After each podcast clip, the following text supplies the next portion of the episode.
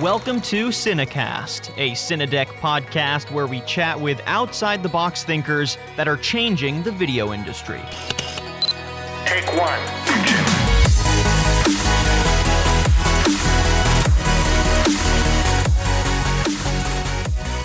Welcome to the Market Scale Sports and Entertainment Podcast. I'm your host, Tyler Kern.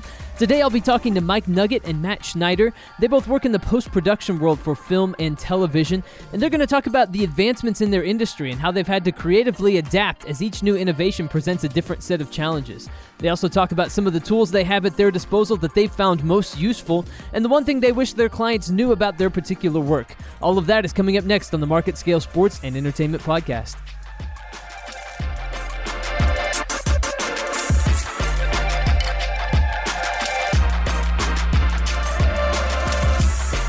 All right, welcome to the Market Scale Sports and Entertainment Podcast. Today I'm joined by Mike Nuget and Matt Schneider. Mike is a freelance colorist and finishing editor, and Matt is the director of technology at Technicolor Postworks in New York. Gentlemen, thank you so much for joining me on the Market Scale Sports and Entertainment Podcast today. Thanks for having us. Thanks for having us. It's our pleasure. Before we get started, actually, let's take a second and just uh, kind of clarify and explain what it is you do in each particular industry. Uh, starting with Mike. Mike, uh, kind of explain what a colorist and a finishing editor does. Uh, okay, so it's uh, part of the post production process of television and film. And as a colorist or a finishing operator, I'm the person who sits in hot seat after uh, after a show gets edited and everything's done. It kind of comes into our post world, um, meaning after the edit. And then we're the ones who finish everything off. We make it look good. We uh, touch up stuff. We do visual effects if needed. Be, if needed, and then once we're done with that, we, our facility or our coworkers will help us deliver and make all the master files. So we're kind of the last line of defense before things go out to air um, or the QC process first, actually. So it's kind of like the last, uh, very last process in the whole scheme of television and film. So, being a colorist, uh, when things are shot, they're not technically shot 100% as what you see on TV. They're shot purposely, sometimes uh, what we call flat, which is less color and less contrast. And then when we get it, we, we take all that information and we make it quote unquote look beautiful and, and to pleasing of the directors and the producer's vision and to legalities of television and film and then it kind of goes out from there. So we're really kind of the last line of, of tidying things up, making it look pretty, and polishing it off. Yeah, I looked at, uh, I watched your reel on your website, and some of the work that you're able to do is uh, absolutely amazing and absolutely fascinating. Um, and so, Matt, uh, you work in the same industry, but uh, maybe on a different side of things than what Mike is doing. Yeah, definitely. So I I work on the technical side of of post production, and um, it, it's a little bit of an ambiguous job. In fact, my mother once asked me what what films I had edited recently when I was talking about how work was going, and I had to explain her that I'm actually not on the creative side. I actually don't edit movies, uh, but what I do do is that I support those who are creative, uh, such as Mike. Um, so. Uh, you know, my first, my first, my first priority is to is to be a technical support person. I have to make sure that uh, artists and editors and colorists are able to do what they need to do without technical interference. So that's a mixture of supporting the computer systems themselves, the networking, the storage, the software applications, and so on. Um, the next part of my job is to be a workflow specialist. So it's less about just the nuts and bolts of technical support. It's more about understanding how uh, a production goes from one stage of the process to the next. You have to have a general understanding about how the software tools work with the artist and how the software tools work with each other, and you have to also have a, a kind of a an over you know an, an oversight viewpoint of how one stage of the process kind of slides into the next. Um, and then the other uh, kind of aspect of the job is really to kind of um, to answer pretty much any technical or, or workflow question that that needs to be answered by either clients or artists like Mike or some of my colleagues at Postworks, sales, operations, and so on. And I think you have to have um, a kind of a crystal ball view of the world. You have to have a sense of where the industry is going now, today, and then tomorrow, and then in the future. So let's talk about that. Uh, where you see things right now and how they've changed just in um, just in the time that the two of you guys have worked in the industry. Matt, I know you've been there at Technicolor for uh, 15 years, and Mike, I know you've been in this industry for 10 plus years yourselves. Uh, how have you seen things change just in this time uh, to where to the point where we are right now? Say the um, the the most notable changes come with the well I'd say the changes the change exists in many different ways, but the, the, the most notable change is the fact that the workflows aren't necessarily getting easier. That's probably the that's an oversimplification, but it might be a somewhat valid simplification. Um, the resolutions and frame sizes and the the amount, uh, the quantity and quality of work that gets worked on on a regular basis um, has changed dramatically over the last 10 years, even in the last five years. Um, and the other thing that's changed is obviously the way people watch content. Um, you know, the 15 years ago, 10 years ago, it was uh, cinema and and traditional uh, terrestrial-based television and cable television, um, and that's actually uh, not the case anymore. Uh, content, finished content, is viewed, uh, as you probably know, on so many different kinds of devices, and streaming has really taken over the way content is is viewed on a regular basis. So, uh, less of the traditional terrestrial-based television, more of streaming content that's viewed on a multitude of different devices. And Mike, I want to know a similar thing just about what it is you do. How has, uh, as technology has changed, and maybe there's been this evolution of how people are consuming content these days, how has that changed what you do and affected uh, f- affected your job? Well, uh, kind of piggybacking on, on Matt's thing with techn- with the, the file and streaming. I mean, one of the hugest things I think in the past eight years or so has been the obsolescence of tape formatting formats and stuff like that. So now everything's file delivery. So um, that means that cameras are shooting a lot more, um, which Matt can definitely attest for. Um, so instead of just instead of having to carry around you know hundreds of tapes or, or 500 tapes and it's a bulky thing situation now they just carry around these little sd cards and they can shoot ridiculous amounts of footage. So uh, where a show used to might might used to shoot like 500 hours of footage now they might shoot you know 5,000 hours of footage, and that that hinders the entire post process from their offline team editing to what they deliver us as a post team and how much files we have to sift through to get the right stuff. Um, also, the formats of files have changed. Uh, UHD, 4K, HDR, uh, all this new stuff has been is really very cumbersome on the post process that we do because we're the ones who have to kind of make it as seamless as possible, like it like it used to be with just HD, but now with these huge files and servers that we need and disk space, which is tremendous. Um, that's kind of the file side file side part of it.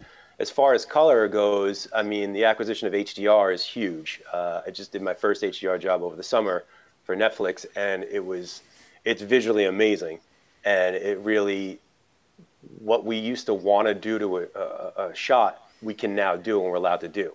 Um, it also means more technology and more physical parts as well. There's only a certain number of monitors that we're allowed to be using for uh, uh, spec purposes and things like that.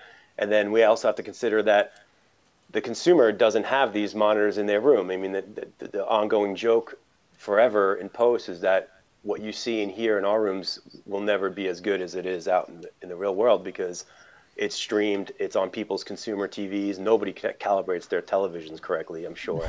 I mean, maybe a handful of people out there. Right, exactly. Matt does, I am sure. I'll, I'll call. I'll call you guys for tips after we're done here. Yeah, exactly. so like, you're in our room and you have a thirty thousand dollar monitor, and where you know I'm working with you know fifty thousand, hundred thousand dollars worth of equipment in front of me, and making it perfect. And the client's like, "Oh, it looks great. It's perfect. You know, print it," kind of thing. And then when you go home and watch it on your TV, it, you know, it somewhat looks like what you did, but there's a good chance it's not gonna because of cable, because of what's streaming, how fast is their web service, I mean their internet, uh, how good is their TV? Do they have a UHD TV? How, how bright can that TV go versus the one I used? There's so many factors. So it's really it's fun. It's fun being on top of this stuff and fun being a part of the new technology. But it's also it, it is a lot of work and uh, there's a lot of portions of the television industry that that don't not that they don't care about this part, but they don't have to care about it. It's not their job to worry about it, and it's our job to worry about this new stuff. And and HDR 4K is a really uh, really big change in in, in the landscape. So as you tackle different challenges in these different projects that uh, that you guys work on uh, in different uh, areas of this industry, uh, are there any particular uh, tools that you guys have used or come across that have made your jobs easier, or maybe uh, innovated how you're able to to accomplish your work? Yeah, I think the most interesting shiny object tool set that Mike and I have bumped into, largely accidentally, over the last couple of years is a a uh, a software application called Cinex Tools, which is from a company called Cinedeck. Um, Cinex Tools is a self-contained software application that is solving a pretty major problem that the file-based production and post-production world created when production started to rely on file-based workflows for any type, any kind of content creation. Um, and the problem was that unlike the the videotape metaphor, which allows you to make um, small changes to without destructively changing the entire videotape. You know, to put into more technical terms, you can do an insert edit or an assembly edit to a piece of videotape without destroying the rest of the videotape. That capability died when file-based workflows became a thing. And pretty much every toolset that Mike and I use or that Mike uses and I support um, would require the artist or the editor or the colorist to recreate an entire file from beginning to end, even if you changed just a few seconds. So if you had to uh, change the the opening title card because somebody's name got misspelled, something as simplistic as that, you still would have to re-export the entire two-hour movie, even if you were changing three seconds of content at the very beginning of the movie. And that's been something that we've painfully lived with for the last several years until we accidentally bumped into this tool, Cinex Tools, which solves that problem.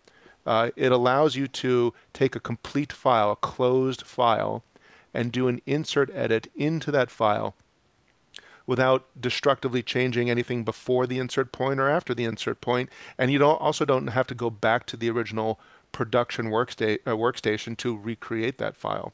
It's a real paradigm shift, in my opinion, uh, and it's really changed the way we finish shows. And then Mike actually, through uh, his creative use of these tool sets, realized that we could apply this tool set for for finishing workflows. Mike, do you want to talk about that a little bit?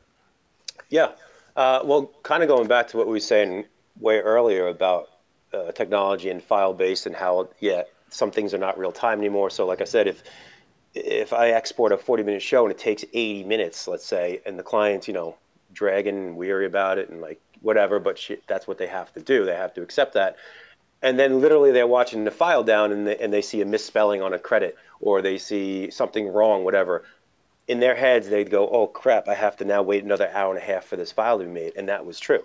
And as an operator and as a facility who I don't even know the, the monetary value of that if we charge for that or not, but either way, you're losing another hour and a half of time, whether it's actually chargeable or it's as an operator, it's my time being wasted just sitting there watching a bar go by. So um, it's something that like the whole entire industry has always barked at. Like, why is this?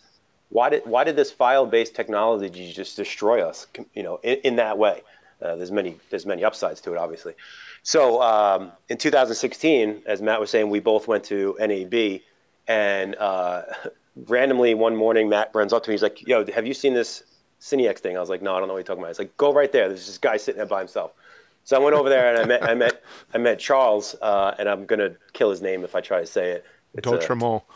Yeah, there you go. It's a French name. Ooh, very nice. Um, Yeah. And he showed me what he did literally in like 10 seconds. And I just looked at him and I was like, Did you just do what I think you did? He's like, Yeah. And he's a, he's a very dry guy, which is, is even funnier. and uh, he's like, Yeah. And I, I looked at him, I said, This is going to change the industry. He said, I know. and I was like, You guys are going to be like billionaires. He's like, Yeah, I hope so. uh, so literally, that was version 1.0. So from then on, me and Matt have like kind of on the side almost been like, let's let's keep going with this thing, whether Postworks supports us or not, or anybody else. Let's just keep running with this thing because eventually it's going to be. Ex- it had a lot of bugs in it. Obviously, it was a first uh, version, so we ran with it, and then you know, two years later, now we're both part of their like testing sites and stuff like that. We we see them all the time at NAB, and we have dinner with them and whatnot. And um, it has come a long way. It it came so far that it wasn't you know instead of just being used for deliverables where you'd export a file and then you can actually punch into it, which is amazing and takes seconds, and the clients were like, holy cow. Um, but we've also started incorporating it into the workflow. So instead of um, there's a file format called DPX, which is a very um, large file, and it could be cumbersome for some systems to use. But that was the only way you had file-based insertion. So if you because it, it's literally a file for every frame. So in, in one second, there's 24 files. So if you have to switch out files 16 through 18, you just switch out 16, 17, 18. With a flattened file, you can't do that. But with Cinex, you can. So now instead of instead of making a DPX file sequence, which is very large, very cumbersome sometimes, uh, we can make now QuickTimes and and which are totally acceptable by most uh, networks. And now we can insert into that. So we were using it to go from online work or conform work into color into color, where we can make a flattened file. Color would start coloring it, and if there needed to be a change, I can literally insert it while the colorist is already working on it, and it would update a system like automatically. So it kind of really, when we first realized that we could do that, we could, oh, you know, let's let's try to do this with a real client. You know, we, me and Matt would always test things and then be like, this worked great, but now we have to try to sell this to a client and tell them it's going to work, and then of course we have to fix all the bugs if anything ever happens. But we got it to work, and that same high-profile client that I was talking about before with the Seven Seasons, uh, they accepted it, and we started using it, and all of a sudden we started using, you know, this this quote-unquote tiny piece of software that was made. We used it on a huge, you know, Emmy award-winning show, and used it flawlessly, and it was huge. So it opened up the doors for a lot of things. And, and now that clients are start like now that I'm on my own doing freelance work, I I have one of the licenses. I'm literally have it right in front of me as I'm talking to you. Uh, I show these clients, and they're like, "What are you doing?" I'm like, "Oh, I'm just gonna insert this late because you want to change the date." They're like, "You can't do that." I'm like, "Oh yeah, you can." It's like, and here you go, and I, and then I'll show it to them because I have the software, and they're like, "So how much does that cost?" I'm like, "Just get it, just buy it. You'll, you're gonna use it." So um, you know, shockingly, two years later, two and a half years later, since we started to kind of use it, it's it's it's not used as much as we thought it would be and think it should be. And everybody I ever talked to is like, "This is I've been waiting this forever." I'm like, "I know, so have I." And that's like, why is not everybody jumping on this? So they've incorporated into some of their system into the systems that we use now. Um, so you know, not trying to completely sell them, but it's a great piece of software. And then like Matt said, I think it's one of the for me as an operator who has to do these files and make these files, and I have to sit in the room with the client who's a little, you know, pissed off that it took double the time to make a file and I'm not doing anything besides watching a bar go by and they're paying high rate. Like to save them an hour of time is a lot of money. And when you can do that 22 times in a, in a season, you just save them, you know, almost a week's worth of, of work. And that's that's a lot of money. And that that, that changes into happy clients. And uh, you know, it, it works out well. So unfortunately, I don't know. I you know I know people are using it out there, but I don't think it's as big as it should be. And uh, everybody that I speak to loves it, and uh, definitely going to continue using it. So, how have uh, maybe how has software programs as they have evolved? Uh, have you been able to find that they've given you a little bit more flexibility to help take on some of these challenges, or uh, or, or, are you still feeling a little bit cumbersome in how you're able to uh, able to handle some of this work? no, well, the good thing is uh, well, I guess the good and bad thing is that you know none of this is secret. No, it's not a secret that HDR is coming out. It's not a secret that 4K is out, 6K, 8K, whatever.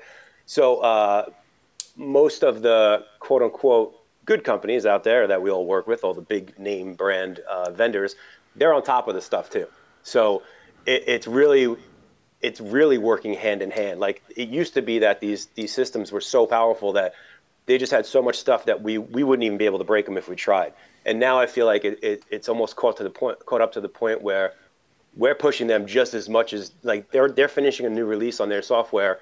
We're getting it the next day, reporting back bugs, and like two days later, there's a new version. Like it, it's this really nice handshake that's going on with all of these things. And as an operator, first of all, this is all new anyway. Every, HDR is just new in general, so you have to learn your own skill a different way, and then you have to rely on these software to be able to let you do it that way. And thankfully they've been doing it. I mean, I think the biggest thing uh, is really storage and speed and graphics cards and things like that, not necessarily the tools that we use. Uh, but I'm sure Matt can talk more about that one too.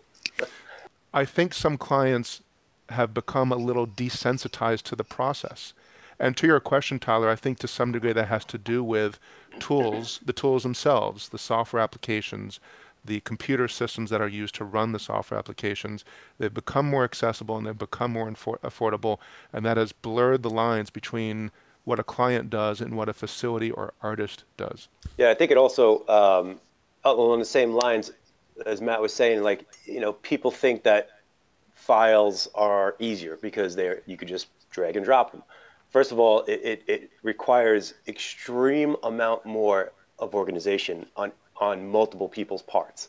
If the camera guy two years ago who shot a, a, something didn't label the files right, then two years later, when it gets into my room, it's chaos. Uh, or in the mid process, when they're doing offline editing and they're, they're cutting the film, if the assistant editor doesn't label the, the shot right and all the metadata that comes across with the camera, if they mess that up, it makes our life chaos. So it, it actually it opens the door for so much more uh, mis- disorganization that could be potentially a problem everywhere. And then also on the same side with the files with with clients is like, oh, you just need to make a file that should take quick, right? I'm like, no, it's actually longer than real time. So where it used to, you know, a 40 minute show used to go to tape in 40 minutes. You just hit play and it would be real time. You watch it down.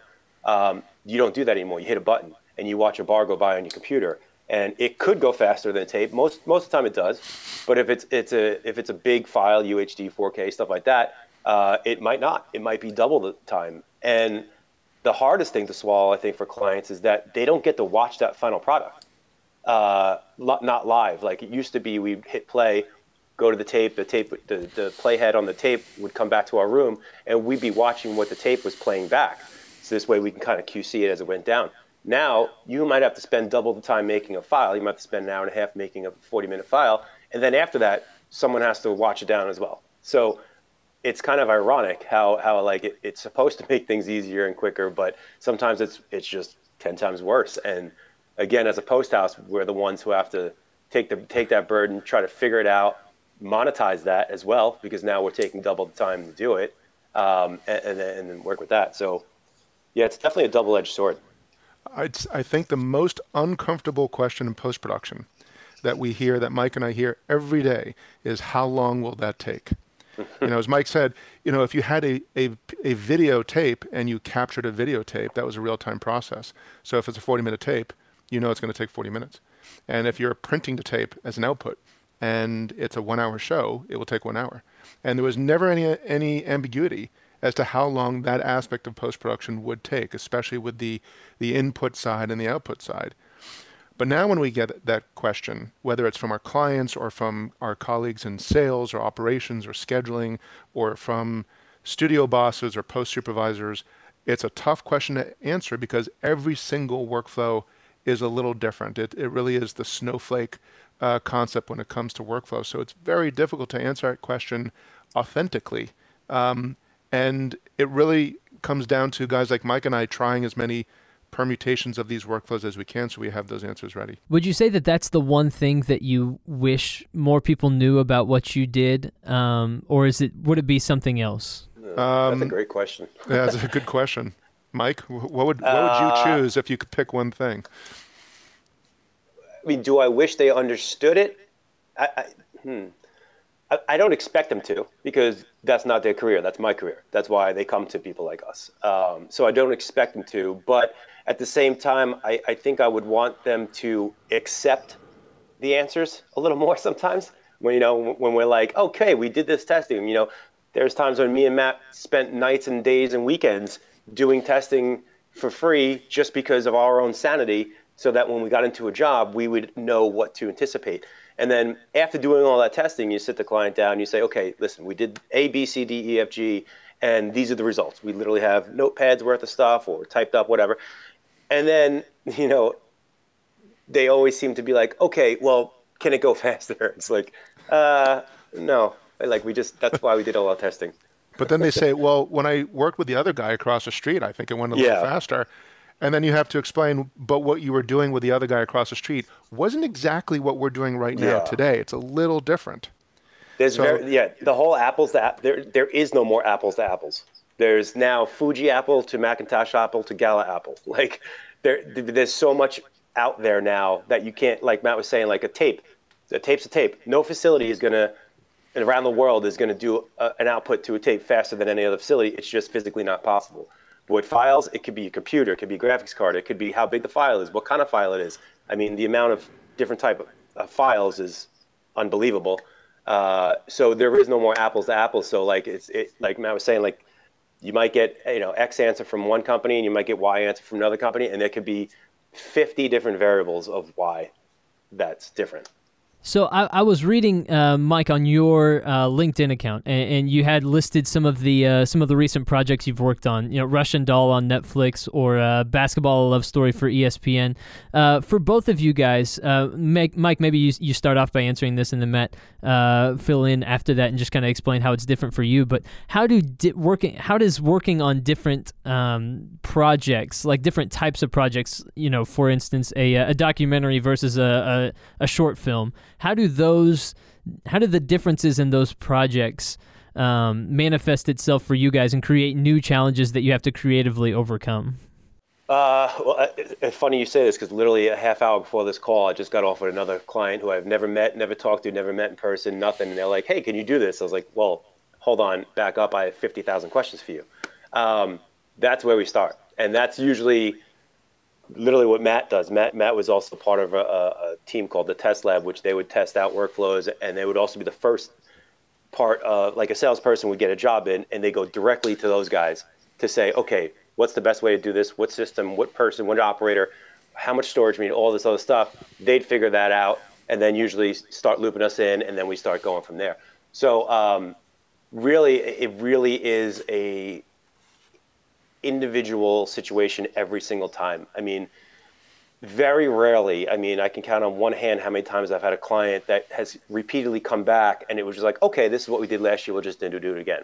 Not only does their side of things change, whether they have a different camera person or a different assistant editor, or they change systems on what they edit on, but also technology, again, literally every two, three months, we have to learn something new. Um, you know, last year we might have done it like this, but this year we figured out it's you know it's better to do it like this. So it's really the first line of defense of any phone call I have with anybody is okay. Let's start from the beginning. What did you shoot on? You know, what did you edit on? What system are you working on? What system do you want me to work on? Uh, luckily, I, I know multiple systems, so it's it's always a conversation of like, well, what do you want me to work on? And they usually like, well, what do you want to work on? I'm like, well, tell me what the workflow is, and I'll and I'll decide which one's the better one to do. Um, so that that and of course uh, I, used to work at Postworks as well with Matt, and that was the great thing about working at a big post facility is that there's so many tools available. There's all different kind of color systems, all different kind of conforming systems, everything. So like you really uh, you know zone in on what is the exact best thing for each client, and it literally every like we had one client for seven years I think, um, and I believe every year every season they had a different online editor. Uh, they had two different colorists. They changed systems after the fourth year. They changed workflows in the last year. I mean, they were with us for seven straight years, and you think, okay, everything they did from season one, we'll just do again. But they stopped shooting tape. They stopped delivering tape. Uh, we had new tools that we can work with, um, some workflows that me and Matt helped develop. We, we incorporated to them. Uh, so it was like there is no more normal, and there is no more one answer for each client. It's really just a ball, throw it up in the air, whichever one you catch is is going to be the right one. Matt, do you have anything to add about that? Uh, just the the process, I suppose, of, of, figuring out exactly how you need to tackle uh, different types of projects.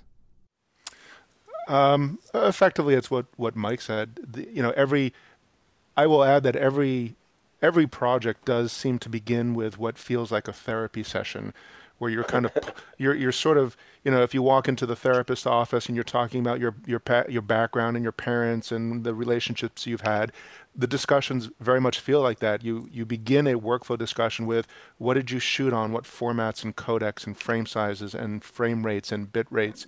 And and what camera systems were used? Did you are you editing with us or are you editing on your own if you're editing on your own, here are some guidelines to follow. Oh, you've already edited the movie. Okay, that's good to know.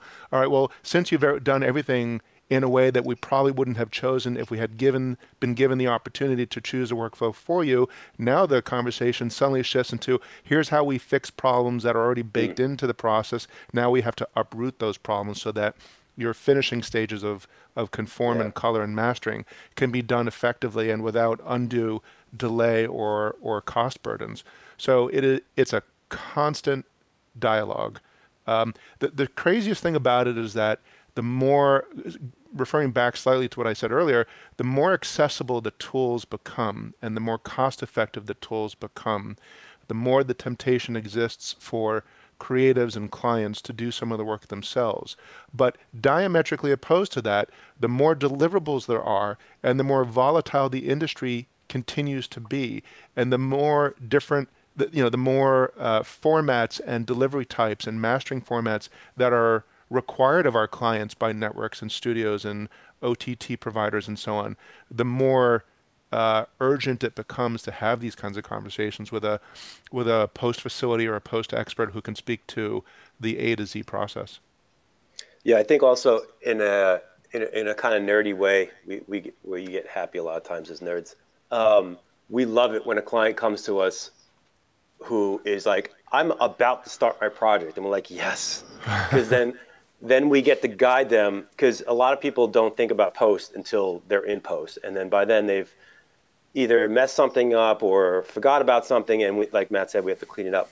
But if a client comes to us from the beginning, and we always suggest that they do that, like if you're thinking about coming here and you're about to shoot this for next year, and you're, you're not coming in until next next Christmas, let's talk now so that you can do everything quote unquote the right way or, or the way it would work better in the end so that throughout the whole process it, it gets streamlined. So when it gets to us there is no questions. And then then if there's a problem it's our fault. And that's that's okay because that's what we're here for.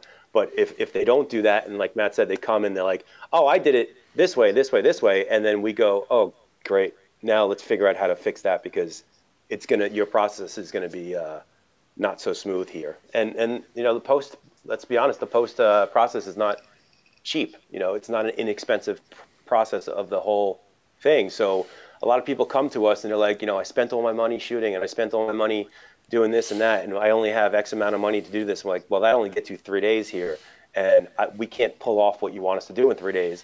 If you would have come to us last year when you started, we could have pinpointed some troubled areas, fixed them, and then by the time you get here, we could have done it in three days.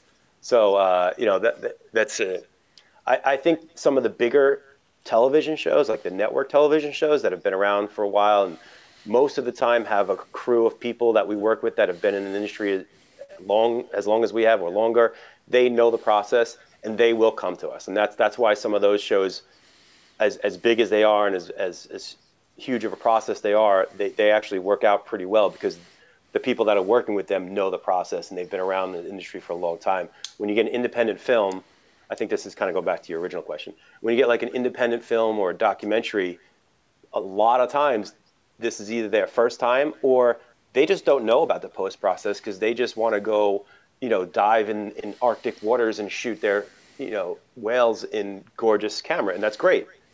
That's the burden we're supposed to take on, but it it could become a an issue if it's not done correctly throughout the whole process. So, um, yeah, that and then that's the thing with the different formats. Like if you get a, a network television show, usually it's a little more buttoned up because you have people who are shooting it who have been doing it forever. You have post supervisors who have been doing it forever, who who know us for a long time, and all this other stuff. Versus a new documentary show uh, that comes in and they don't really even know what goes on. In it. Like I can't tell you how many people have walked into my room and literally said the words, "So what do we do with you?"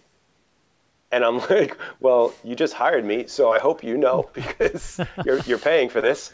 Uh, and now you're going to pay for the next half hour while I explain to you what I do for a living, and uh, and that happens a lot. And, and it's not their fault, you know. It's not being naive. It's just not knowing what the process is, and uh, you know, so it, it- yeah, d- depending on the different levels of television and film, it, and it also brings in different experience uh, levels as well. That's an interesting way for that therapy session to begin. So, what exactly do you do? um, Um, I, happens all the time. I believe that. I believe that. So I want to wrap up just by asking about the future of the industry that you guys work in. Uh, Matt, I think you mentioned earlier just that it's a volatile time. Do you see it staying that way, or do you see the industry uh, adjusting maybe to some of the changes that we're seeing these days, or is it just such a rapidly changing industry that volatile is just uh, is the norm, and it's just uh, every day is a new adjustment to a new uh, to a new change? In the trenches, it certainly feels like every day is entirely different, and you're completely relearning everything that you thought you know. That's what it feels like on a day-to-day, day-to-day basis. But if you take a step back, what we will probably see is that uh, the rate of change will will be like the Aztec pyramid, where where there are periods of tremendous change, where people have to very quickly adjust to changing workflows and changing approaches to creating content. Uh, and then it will slope off a little bit. I think right now we're in a period of great change where it wasn't that long ago where HD was really the only delivery uh, format that people sweated about when they finished their project. But now we're in a period where you have to deliver not only 4K or UHD, but you're delivering different kinds of of of color. There's standard standard dynamic and high dynamic range. Um, and there's also a, a blending, a, a, a, blurring, I guess, of content that is meant for cinemas and content that is meant for traditional television and how people are watching that. Um, plus, you plus you have the advent now of cell phones and uh, um, tablets, which are literally a different, another different format that was never around ten years ago. And one of the biggest aspects of the the market in general, I think, is it'll be interesting to see how nonfiction television evolves over the next 18 months to 36 months. So it'll be very interesting to see how the nature of content itself changes. That's what I'm most curious about. Is we, we know that content is is viewed on a multitude of different kinds of screens. We know that uh, there is a general trend towards streaming devices and not terrestrial-based television. Uh, we know that frame sizes continue to get bigger and bigger. Right now, it's 4K. Soon people are going to be shooting in 8K. Actually, they already are. Eventually, 8K televisions will ship. So we know that those those trajectories will continue. What I'm really curious about when I what I try to think about when I look through the proverbial crystal ball is how will the content itself change? You know, we're always going to have film. Uh, we're always going to have dramatic television. On the nonfiction side, I'm very curious to see how that evolves. I think there's going to be a lot of evolution there. And it'll be interesting to see how those content creators respond both in terms of how they approach creatively creatively their projects and, and how they approach it technically. All right, that was Matt Nuget and Matthew Schneider joining us here on the MarketScale Sports and Entertainment Podcast. Guys, thank you so much. Thanks so much. Right, thanks for having us.